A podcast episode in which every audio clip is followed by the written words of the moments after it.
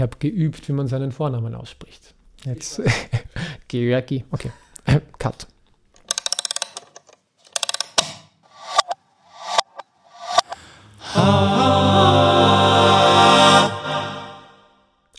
Herzlich willkommen zu Sprechgesang. Heute György Ligetis Lux Aeterna. Wir befinden uns im Jahr neunzehnhunderteinundsechzig. Das Europäische Forum Alpbach lädt einen herausragenden, gerade siebenunddreißigjährigen Komponisten namens György Ligeti zu einem Vortrag ein. Das klangvolle Thema »Die Zukunft der Musik«. Erwartet wird nichts weniger als ein ausgefeilter kunsttheoretischer Entwurf. Ligeti tritt vor das prall gefüllte Auditorium und schweigt. Eine Minute, fünf Minuten, zehn Minuten. Das Publikum scharrt mit den Füßen, Zwischenrufe werden hörbar. Nach einer Viertelstunde verlässt Ligeti die Bühne und lässt das gleichermaßen ratlose wie verärgerte Publikum zurück. Wer in dieser Aktion den Geist von John Cage erkennt, mag richtig liegen. Allerdings macht sich Ligeti im Gegensatz zu Cages berühmtem Zufallsstück vier dreiunddreißig danach die Mühe, jeden Huster, jedes Geräusch nachträglich zu notieren und zu veröffentlichen. Unter dem Titel »Die Zukunft der Musik – eine kollektive Komposition«. Damals war noch nicht klar, dass man es hier mit einer Schlüsselfigur der neuen Musik zu tun hatte. Doch wer war dieser sanfte Revolutionär, der hier in Alpbach im Jahr neunzehnhunderteinundsechzig so ein Ausrufezeichen setzte und in den folgenden Jahrzehnten ein überreiches und vielfarbiges Gesamtwerk schuf?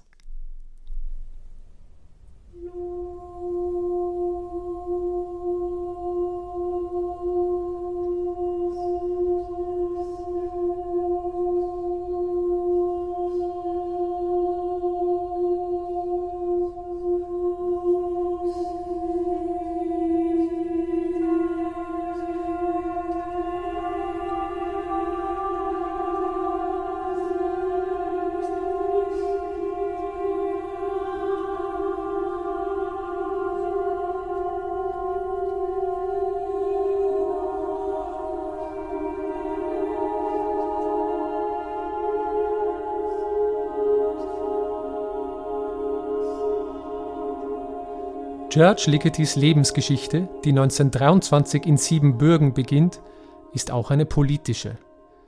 Sein Bruder und Vater sterben in Konzentrationslagern. Seine Mutter überlebt die Gefangenschaft in Auschwitz. Ligeti selbst wird während des Zweiten Weltkriegs in die ungarische Armee einberufen und kann während eines Bombenangriffs aus sowjetischer Gefangenschaft fliehen. Nach dem Zweiten Weltkrieg arbeitet er im kommunistisch regierten, kunstpolitisch äußerst restriktiven Ungarn als Lehrer, hört von den aktuellen musikalischen Entwicklungen im Westen nur über berüchtigte und verbotene Radiosender. Diese Zeit der künstlerischen Einschränkung ist prägend für Ligeti.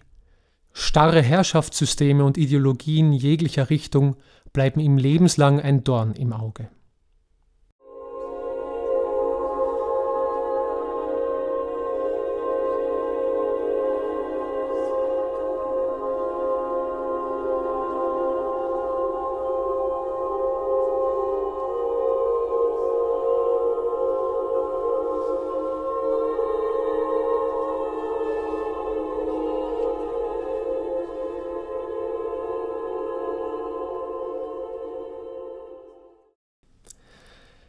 Ligetis musikalische Sprache orientiert sich am Beginn seiner Laufbahn an Landsmann Béla Bartók und seiner Verwendung volksmusikalischer Elemente.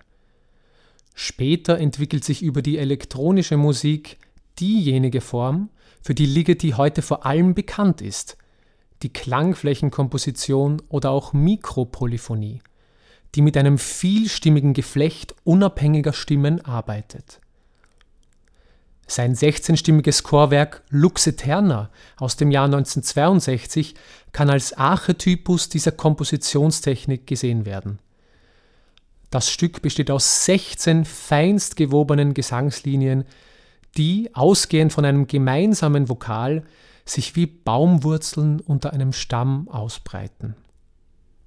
Der Text des Lux Aeterna, stammend aus der lateinischen Totenmesse, steht im Hintergrund, bietet lediglich eine Leinwand für die Klangfläche. Ligeti selbst sagt über diesen Stil der Mikropolyphonie: Das ist eine Musik, die den Eindruck erweckt, als ob sie kontinuierlich dahinströmen würde, als ob sie keinen Anfang hätte, auch kein Ende.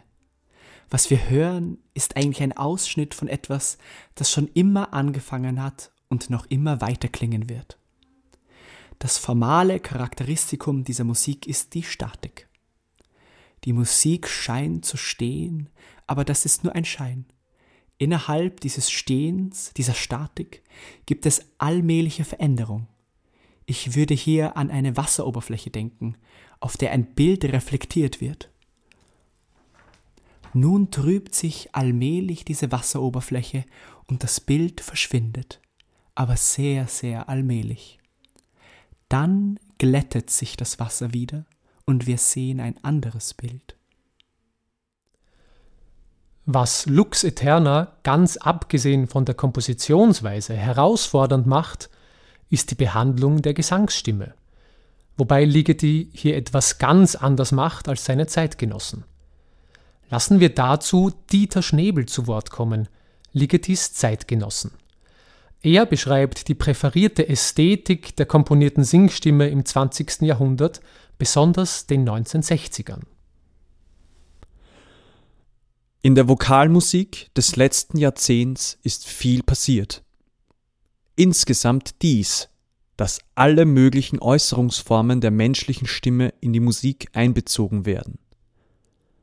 Da röhrt es und lallt, Aufschreie ertönen und Gelächter, es wird gejohlt, losgeheult, aber auch sirenenhaft gesungen.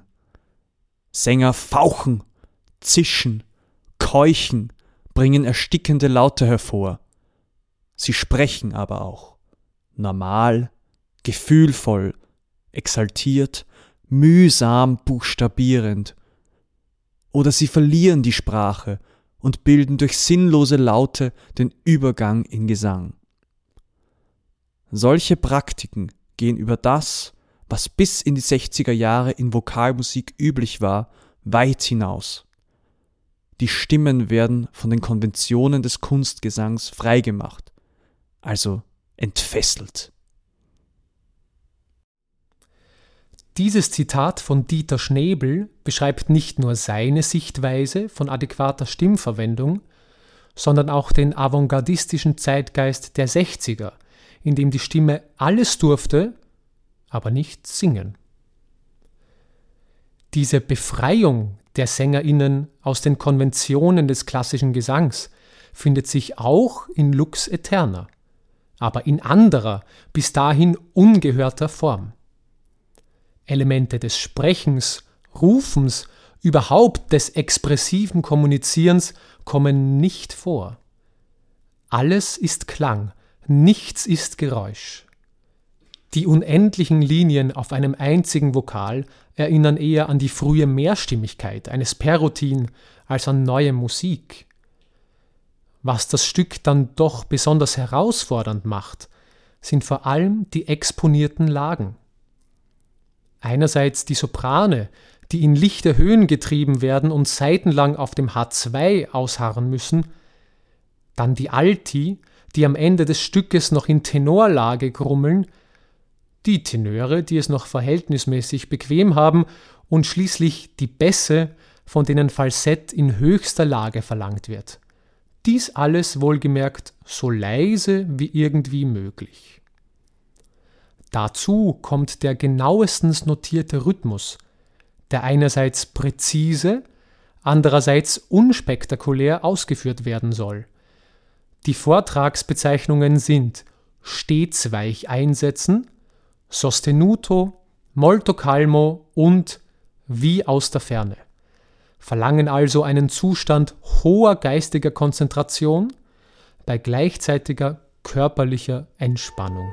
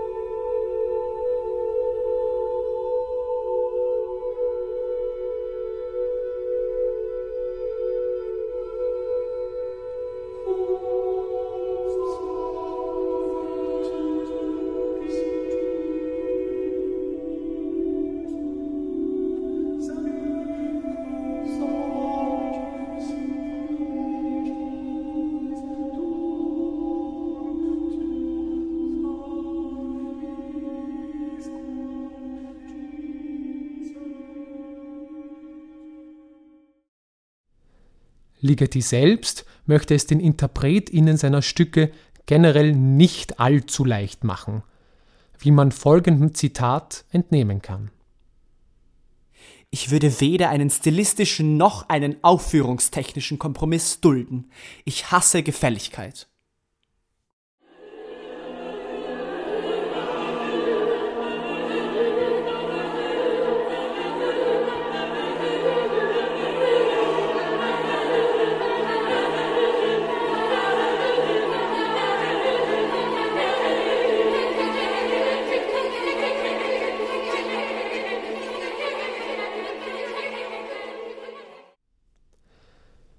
Die späteren A-Cappella-Werke Ligetis führen uns weg vom Schwebezustand des Lux Aeterna und hin in eine textbezogene, expressive und sprunghafte Klangsprache.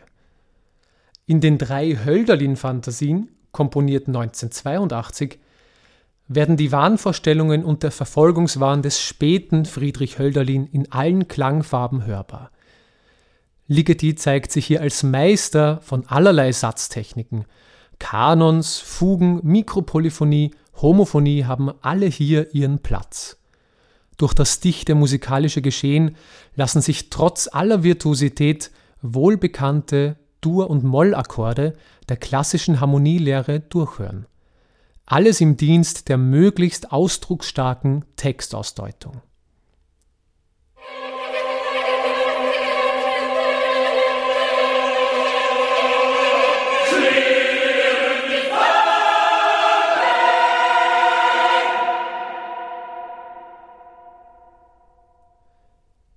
Zehn Jahre später, neunzehnhundertdreiundneunzig, schreibt Ligeti noch einmal für unbegleitete Stimmen, nämlich die Nonsense Madrigals, ein Auftragswerk der King-Singers, komponiert also für sechs solistische Männerstimmen.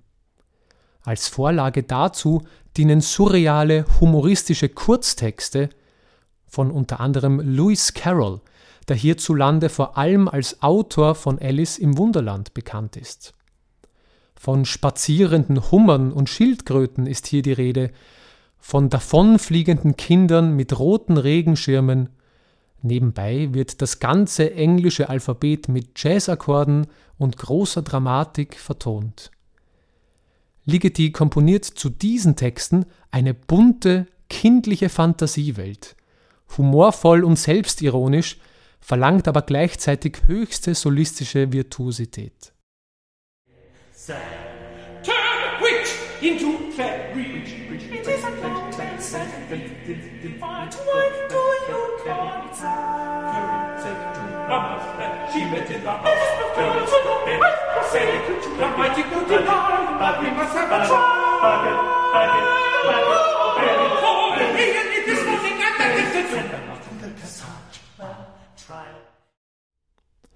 Anhand dieser drei Werke, Lux Aeterna, den Hölderlin-Fantasien und den Nonsense Madrigals, wird die Klangvielfalt Ligetis deutlich. Nie fühlte sich Ligeti einem kompositorischen Lager zugehörig oder dazu angehalten, Prinzipien aufzustellen. Er sagt dazu: Ich habe keine Kunsttheorie. Deswegen sind viele Leute enttäuscht. Ich habe keine Message, die ich verkünden kann. Ich bin wie ein Blinder im Labyrinth, der sich herumtastet und immer neue Eingänge findet und in Zimmer kommt, von denen er gar nicht wusste, dass sie existieren. Und dann tut er etwas und er weiß gar nicht, was der nächste Schritt sein wird. Diese Freiheit, Offenheit und Neugier ziehen sich durch Ligetis ganzes umfangreiches Werk und machen ihn zu einem der interessantesten Komponisten des zwanzigsten Jahrhunderts. Einem Meister aller Satztechniken und furchtlosen Erforscher unerhörter Klangmöglichkeiten. Wer einmal in seine Musik eintaucht, wird nicht mehr zurückkehren wollen, weil es so viel zu erfahren gibt. Fast wie Alice im Wunderland, ein Text, den Ligeti ja in den Nonsense Madrigals auch vertont hat und der seine jugendliche Unvoreingenommenheit gut darstellt. György Ligeti verbringt seine letzten Lebensjahre in Wien und stirbt zweitausenddrei als hoch angesehener, hochdekorierter Grand Seigneur der neuen Musik. Sein Schaffen ist auch ein Auftrag Musik immer noch weiter zu denken. So kommen wir, wie Ligeti selbst sagte, womöglich in Zimmer, von denen wir gar nicht wussten, dass sie existieren. Yes.